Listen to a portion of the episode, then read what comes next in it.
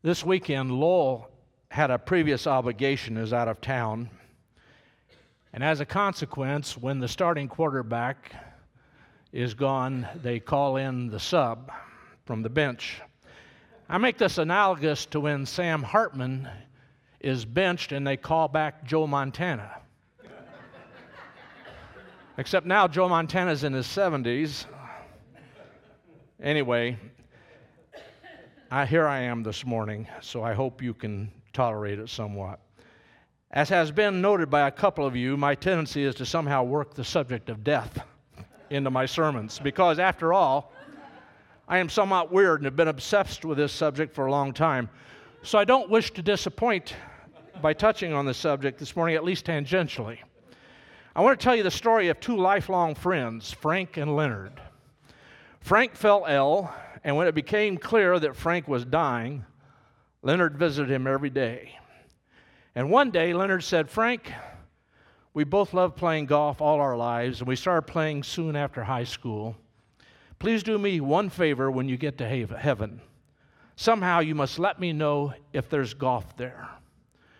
And Frank looked up at Leonard from his deathbed and said, Leonard, you've been my best friend for many years. If it's at all possible, I'll do this favor for you. And shortly after that, Frank died. A few weeks later, Leonard was awakened from a sound sleep by a blinding flash of white light and a voice calling out to him, Leonard. Who is it? asked Leonard, sitting up suddenly. Who is it? Leonard, it's me, Frank. You're not Frank. Frank just died. I'm telling you it's me, Frank, insisted the voice. Frank, where are you? In heaven, replied Frank. And I have some really good news and a little bad news. Tell me the good news first, said Leonard. Well, the good news, Frank said with joy and enthusiasm, is that there is golf in heaven. Better yet, all of our old buddies who died are there too. And even better than that, we're all young again. Better still, it's always summertime and it never rains. And best of all, we can play golf all we want and we never get tired and we get to play with all the greats of the past. That's fantastic, said Leonard. It's beyond my wildest dreams. So, what's the bad news? Well, you'll be in my foursome this coming Saturday.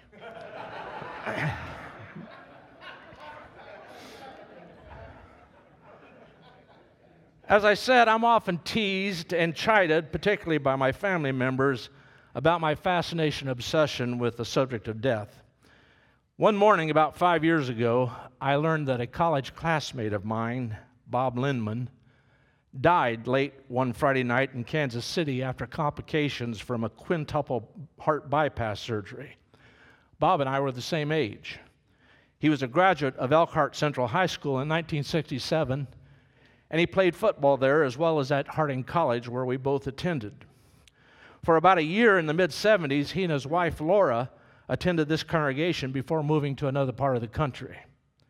We were friends on Facebook, although we hadn't seen each other since the 70s, except for those posts on Facebook. And even while he was in the hospital with that surgery, he was posting pictures of himself in his bed and looked like he was recovering. But then one day, we got the message that he didn't make it. And honestly, learning of his passing was very depressing to me. And this isn't a new preoccupation. It's not because I'm now in the age group of most of those likely to be mentioned in an obituary. I think more than anything else, it's because I began observing death and its effects at a very early age and in a variety of scenarios. I was 10 years old when my Uncle Bob died at the age of 42. Although at that time in my life, 42 seemed old, now I know how young he was when he left us. And his was the first funeral I ever attended.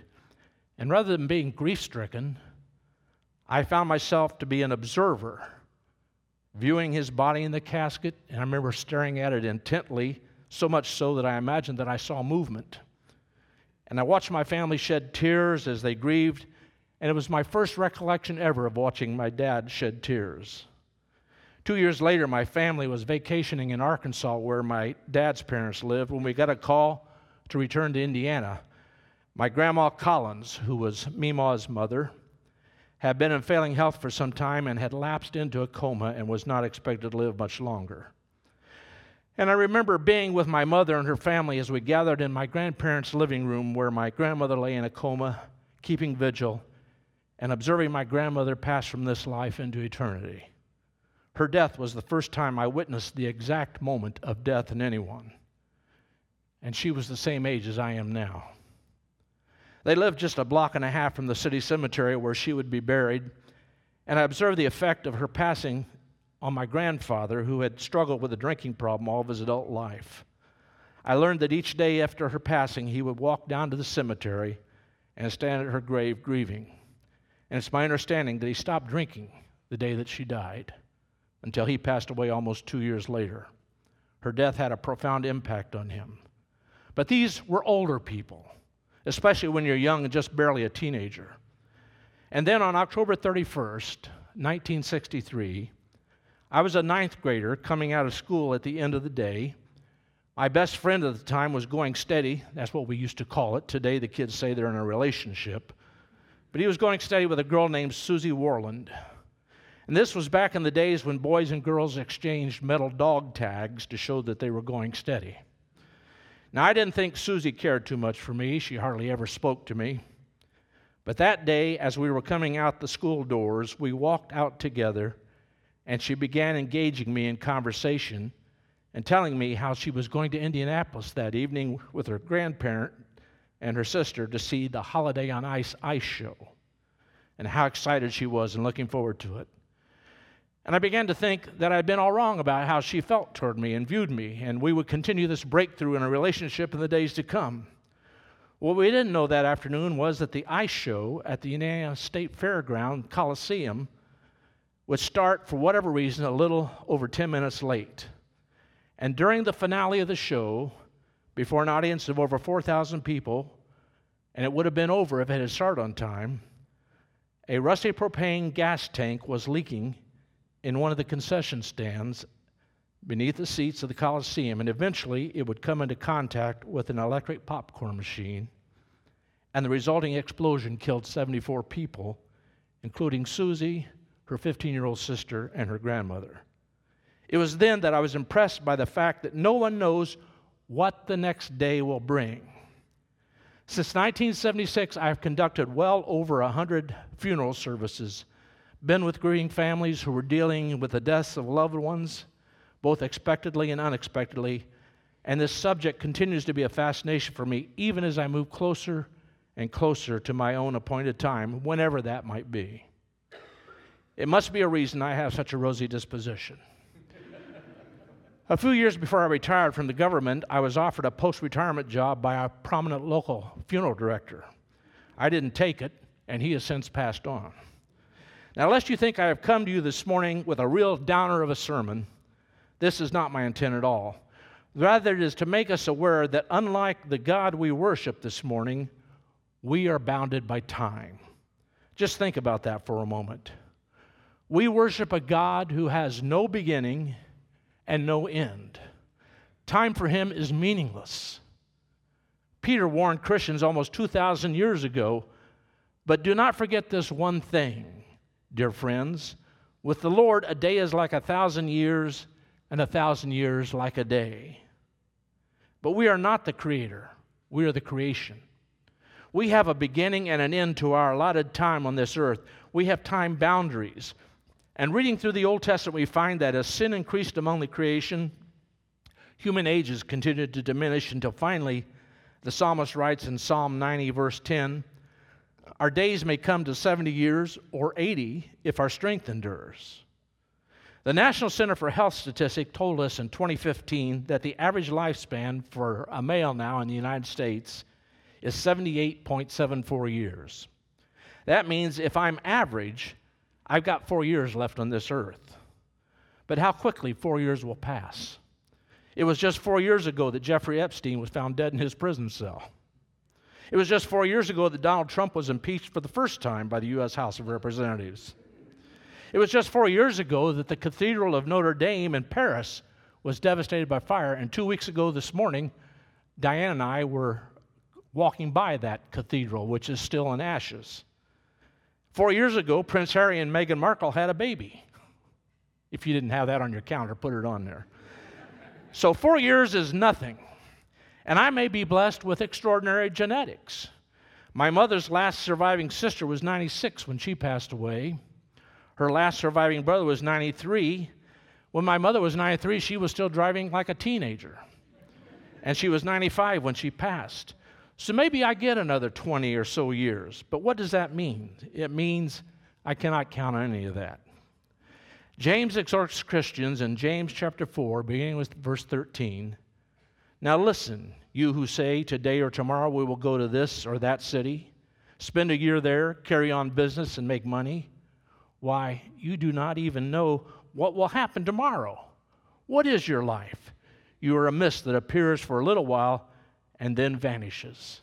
Instead, you ought to say, If it is the Lord's will, we will do this or that. As it is, you boast in your arrogant schemes, and all such boasting is evil. When you're young and vibrant, we think we'll last forever. This last week, my wife and I helped our second grandson, Caleb, to move from Fort Wayne to Austin, Texas. And as we were unloading the U Haul truck in Austin and carrying stuff up two flights to his apartment, I realized that I cannot do now what I could do 50 years ago. And I used to work for a moving and storage company. We actually moved a baby grand piano up three flights of apartment stairs in Muncie, Indiana one time. I don't know where that chuck went. None of us knows what tomorrow will bring. And so that way too long introduction brings me to the verse that I want to make central to this morning's message. It is at the midpoint of our scriptures. Psalms 113 through 118 comprise a wonderful six psalm praise to God called the Egyptian Hallel. And Hallel means praise in Hebrew. These six psalms were sung during the main Jewish holidays Passover, Pentecost, and the Feast of the Tabernacles. Psalm 118 is most, was most likely sung by Jesus himself at that last Passover meal that he had with his apostles. Excuse me. And in Psalm 118, verse 24, which Jesus likely sang his last night of his mortal existence, we find these words This is the day the Lord has brought about. We will be happy and rejoice in it. You and I are not promised tomorrow. We've already lived yesterday, but today is the gift that God has given us. And the psalmist declares, We will be happy and rejoice in it. And this is not a natural reaction to our present day circumstances. I confess I do not spring out of bed each morning and shout, This is the day the Lord has given us. I will rejoice and be happy in it. Do you do that? I have been very unpracticed in approaching each new day with that kind of resolve and determination. I'm more likely to, likely to look at the clock and think, why can't I sleep one more hour? Or, I don't want to go to that appointment this morning. Or, why am I not going to Cracker Barrel for breakfast? Or, what do you mean you're sold out of Cinnamon Crunch bagels? But those early in the day challenges are very trite and silly.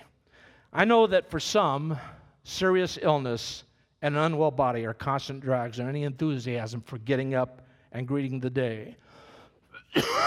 Pardon this cough. I picked it up on a Viking cruise three weeks ago. And that couple from Rhode, uh, Rhode Island, I've got their email address now. I'll get back to them.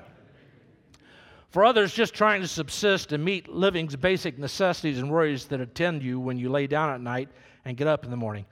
For some, continual battles with weaknesses of the flesh and seeming to find no way out or to feel clean and pure again are an anchor that you are dragging about constantly. For some, a marriage that began with so much hope and love and optimism has turned dry and broken and feeble and appears to have no hope of ever being renewed or even surviving. For some, a constant battle with depression creates a struggle that you can't really understand to get from one activity in the day to the next. And if you didn't enter this sermon depressed, I have a feeling I brought you down with this cataloging of struggles that pervade any community, even the community of God's people. So, how do we counter this and begin to reverse the tide of our individual battles? I think the answer is found in this Hallel in Psalm 118 24. And I'm partial to the King James translation of it. Today is the day the Lord hath made. I will rejoice and be glad in it. First of all, we're dealing with today, not yesterday, not tomorrow, not 10 years ago, not 15 years into the future. We're dealing with today.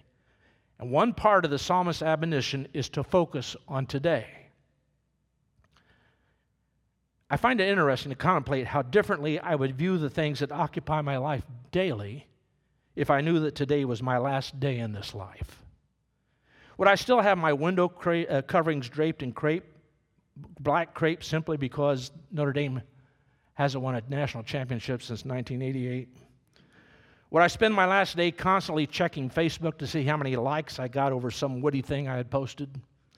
Would I get all bent out of shape because of the elderly man plotting with his cart at Martin's keeps moving just far enough to the left that I can't get around him without running my cart into the woman backing up in her shopping scooter with that annoying beep beep noise?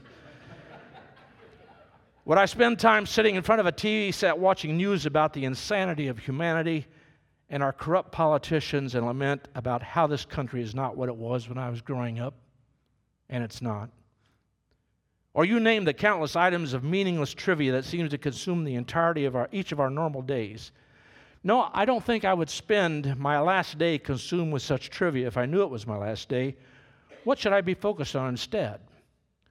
Well, first of all, this day is a gift from God. The writer of the book of Ecclesiastes states it rather brusquely. In Ecclesiastes 9:4, he writes, "Anyone who is among the living has hope. Even a live dog is better off than a dead lion." Now it's more eloquently stated in Lamentations chapter 3 verses 22 and 23. The steadfast love of the Lord never ceases. His mercies never come to an end. They are new every morning. Great is your faithfulness. The Lord's love and mercies are new every morning, and they are a gift. And even if you haven't stopped already and are already well into this day, which has been given to you as a gift, it is not too late to stop and remember that today is another gift from God. And what are you going to do with it? When I was a kid, Christmas was a big deal at our house. Eventually, there were four of us boys, and my parents went all out to make sure that we had a tree with plenty of presents under it for each of us.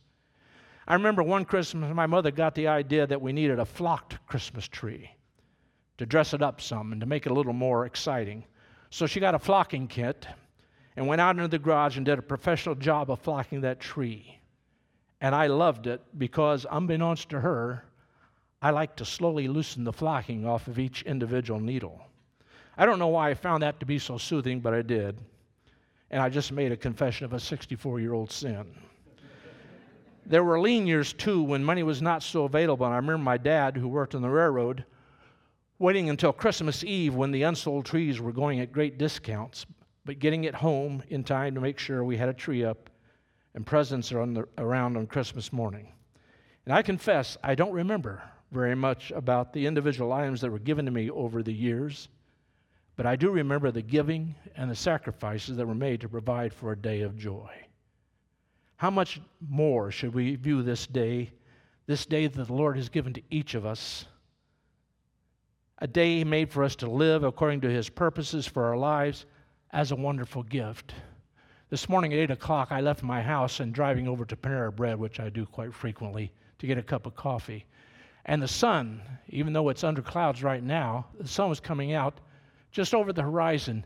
And as I was looking westward, I noticed how bright the trees, the tops of the trees looked. It was absolutely gorgeous. And I thought to myself as I was sitting at a stop sign looking at it, this is a gift. Why don't I notice this more often? And just as I would anxiously unwrap a present on Christmas Day, I should be unwrapping this day to see all the blessings and the true giftedness of this day as a great gift giver delights to give it to me. Like a parent who finds delight in watching their child excitedly opening what they have given them, God delights in his children enthusiastically unpacking the day that he has made for them. And the second thing I get from this Hallel is that we should be proactive in two ways that are closely aligned to rejoice and be glad in. These are acts, things that we do. There has to be an affirmative movement on our part to both rejoice and be happy in the gift of the day that the Lord has made. Forgive me for all the personal references in this sermon, but the truth is, I don't know anyone nearly as well as I know myself, warts and all. My natural facial expression does not lend itself to being viewed as a happy person, even though inwardly I'm a laugh riot. That's been true all my life. And all the time I was growing up, my mother admonished, smile. And I thought I was smiling. I just have one of those kinds of dour faces that uh, really does not exude all the joy and charm that really is existing on the inside. Back in 1971, during my first week as a new hire with the IRS locally, there were three of us new hires in the local office. And as part of our training, we accompanied other revenue officers in the field to observe their interactions with taxpayers. I remember that first week after being introduced with the other two as new employees, the owner of the tow truck company that was towing a car that we had seized looking at me and saying, That guy with the glasses looked like he means business. and of course, I took that as high praise for what I was hired to do, but that's just my outward visage. But every once in a while, I'll see something that really touches my heart and softens me, and I feel a surge of happiness starting to well up in me, like a good cat video, or a baby giggling, or little puppies chasing their mother, and the joy begins to start to radiate. Now, I don't mean it gives me a killer smile, but there is joy for me in those kinds of things, just like there was in the joy of seeing those treetops this morning. What I'm saying is, we have to look around us and find those blessings that confirm to us that there is joy to be had in this day that the Lord has made for us. And if we do, it will change us. And when we talk about joy, there are a few things you need to know about joy. First of all, worldly joy is fickle and is temporary. The joy of the systems of this world are a pale imitations of the true joy that only God can give us. That temporary high that you achieve with a good scotch or a hit from some narcotic will fade and leave you lower than before and it will require an ever increasing dosage of whatever is being used to achieve that high to reach the same level. I'm not telling you anything you don't already know, especially if you've tried to find joy in the past like that. And eventually it will wreck physical and spiritual health. You don't need that. God has something so much better for you, and it is enduring.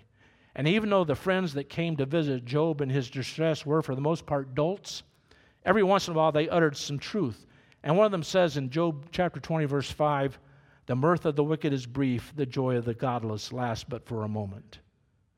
Secondly, you need to be aware that the Old Testament joy was associated with the true worship of God.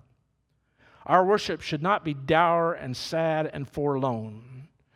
Now, I was raised to think that you, I would have been a good pilgrim. Let me put, it that way. Uh, it's hard for me to be one that would raise my hands in praise or to move my body about as we sing. But some of you don't have that kind of a background. And while I've observed that, rather than criticize it, I think it ought to be celebrated. We should be joyful as we praise our Creator who gave us this day. There was a time in the history of Israel when God was establishing David's kingdom. And the Ark of the Covenant that had been in the presence of the people of Israel from the time of their exit from slavery in Egypt through the wandering in the, the trek to their permanent home until the days of David. And David wanted to bring it to Jerusalem. And they attempted it, first of all, on a donkey cart, which was not the way it was supposed to be carried. And uh, it didn't please God. And so then they decided to transport it as God had directed on poles carried by Levitical priests. And when they finally saw their folly, it was transported correctly to Jerusalem, where David had prepared a tent to house it. The king, David, went down with the people and led the procession, bringing the ark to Jerusalem. And he led them with rejoicing.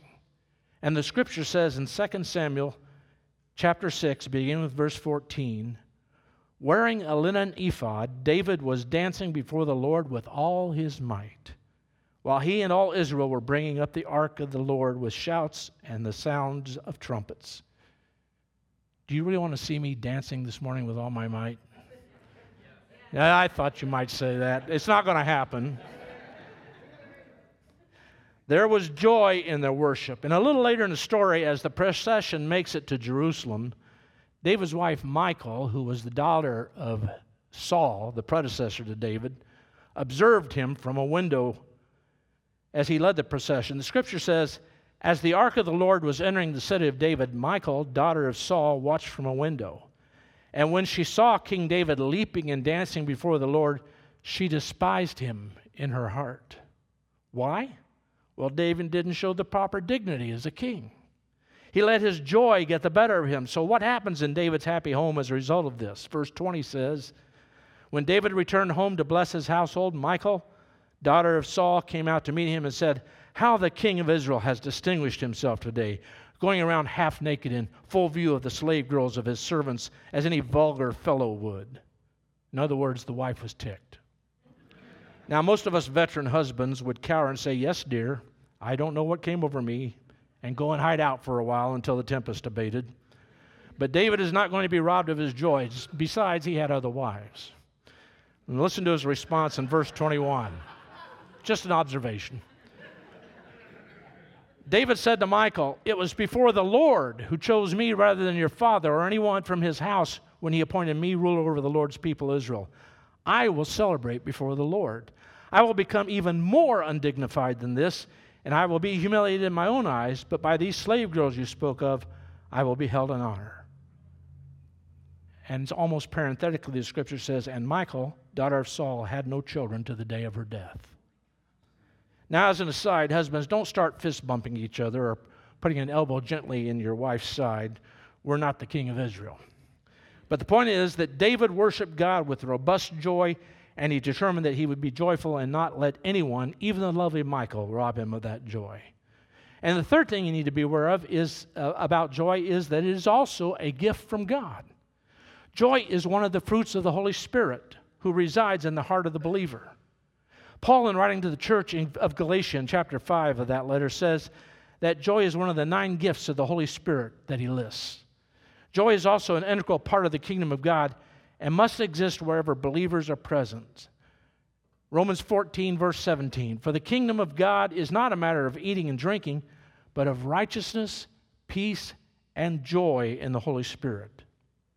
Fourthly, and this is a difficult one for me to get the hang of, circumstances cannot take away our joy. 2 Corinthians 6:10 says as the apostle talks about his companions were sorrowful yet always rejoicing. So Joy is not necessarily happiness. Happiness is tied to what is happening to you in the moment. Joy and gladness is about what is going on in you. This means that even when you're in the midst of a situation that legitimately brings us sorrow, our inner joy is never taken away.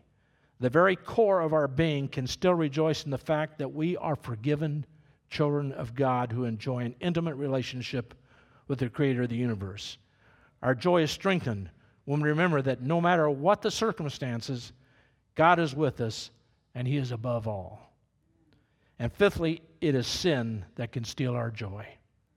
This same King David, who is with abandonment and great joy worshiped God without embarrassment or concerns about what others thought of him, also experienced the momentary loss of that same joy when he allowed sin to linger in his life. I've always been fascinated with the character of David and how his story has disrupted my ability to think that I can possibly understand all there is to know about God. David is described by the prophet Samuel as a man after God's own heart.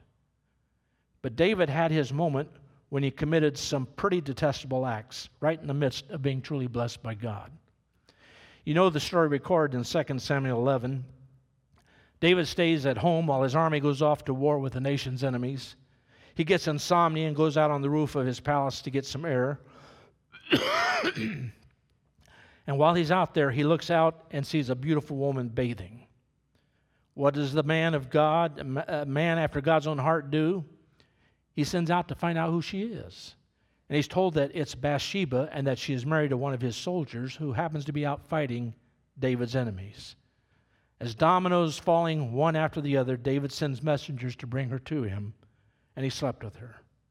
Well, I don't know how much sleeping he got done, but the problem is that's not all that they did. She goes home and soon finds out she is pregnant and has to be David's child because her husband is out being a good and loyal soldier of David. So this man, after God's own heart, sends word to his general Joab to send Bathsheba's husband back to David. Of course, you know this was all part of David's grand cover up scheme get Uriah to come back to Jerusalem, ask him some pointless questions about, you know, how's it going, dude?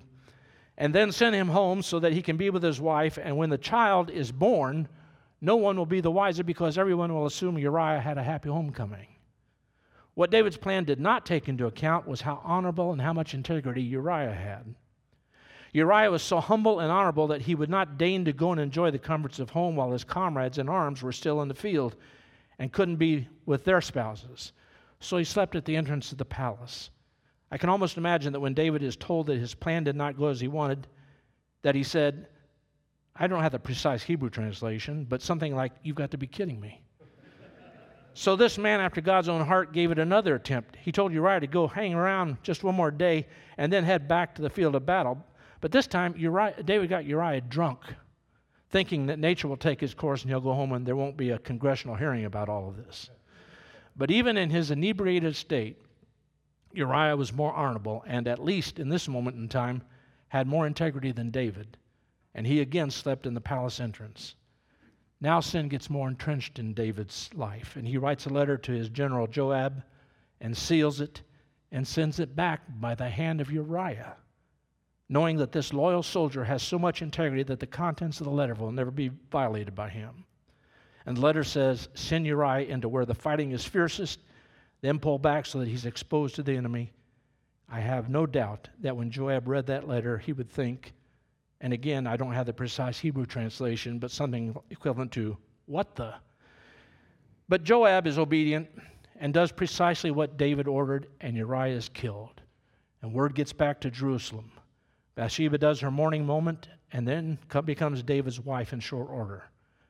The man after God's own heart was kind of messy in getting it done, but problem solved, right? Think for a moment what must have been going through David's mind through that whole process of the sin that kept on growing until finally he had murdered by proxy his loyal soldier to cover up what began as a momentary indiscretion. How much joy do you think was part of David's makeup through that whole process? When he is finally confronted by his sins by the prophet Nathan, the only way David could begin to recapture that joy that he had previously known was by prostrating himself in repentance before God and confessing his sins. And he does that. And it's recorded for us in Psalm 51, where David writes, Have mercy on me, O God, according to your unfailing love, according to your great compassion, blot out my transgressions. Wash away all my iniquity and cleanse me from my sin. For I know my transgressions, and my sin is always before me. Against you, you only have I sinned and done what is evil in your sight. So you're right in your verdict and justified when you judge. Surely I was sinful at birth, sinful from the time my mother conceived me. Yet you desired faithfulness even in the womb. You taught me wisdom in that secret place. Cleanse me with hyssop, and I will be clean. Wash me, and I will be whiter than snow. Let me hear joy and gladness. Let the bones you have crushed rejoice. Hide your face from my sins and blot out all my iniquity. Now, let me stop here for a moment. All of us, all of us who have lived well into adulthood can, in some measure, identify with David and what he's expressing here.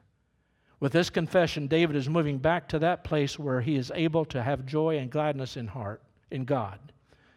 Continuing to read, Create in me a pure heart, O God, and renew a steadfast spirit within me. Do not cast me from your presence or take your Holy Spirit from me. Restore to me the joy of your salvation and grant me a willing spirit to sustain me. Then I will teach transgressors your ways so that sinners will turn back to you. Deliver me from guilt of bloodshed, O God you who are God, my Savior, and my tongue will sing of your righteousness. Open my lips, Lord, and my mouth will declare your praise. When God scans the earth for potential leaders, he is not on a search for angels in the flesh.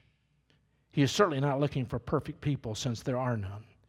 He is searching for men and women like you and me, mere people made up of flesh, but he's also looking for people who share the same qualities he found in David God is looking for men and women after his own heart. What does that mean to be a person after God's own heart? It means your life is in harmony with the Lord.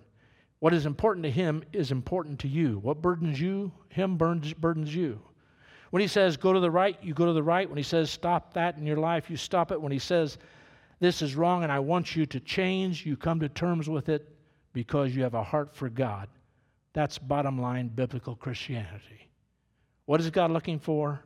He's looking for men and women whose hearts are His completely. That means there are no locked closets, nothing's been swept under the rugs. That means when you do wrong, you admit it and come to terms with it. You long to please Him in your actions. You care deeply about the motivations behind your actions. God is not looking for magnificent specimens of humanity. He's looking for deeply spiritual, genuinely humble, honest to the core servants who have integrity. So, joy and gladness is a decision, it's a choice, it's a call for our participation and action. Our disposition is a decision. And the gift of this day in which we are rejoicing and glad means we don't have to dwell on what we did in the past. The past is over. We can't change any more than David could change what he did with his sin. Too many of us doubt that God could ever forgive us. If he could forgive David for what he did, why would you continue to doubt that he can extend the same quality of mercy to you? Don't let the failings of yesterday rob you of the joy and gladness that can be yours today. So, how do you view the gift of this day now? This is the day that the Lord has made. I will rejoice and be glad in it. Will you pray with me? Holy God, our Father in heaven, we are so thankful, Father, for your mercies and your grace. And we thank you, Father, for this day that you have made. We want to rejoice and be glad in it, Father. And those things that may be in our lives that are disturbing the expression of that joy and our ability to look around us and see those things that should give us joy, Father, we ask that you help us to overcome those. Help us to see who we truly are in your sight, and help us to appreciate, Father, that we are your children. Let us be people after your own heart. We ask this in the name of your Son. Amen.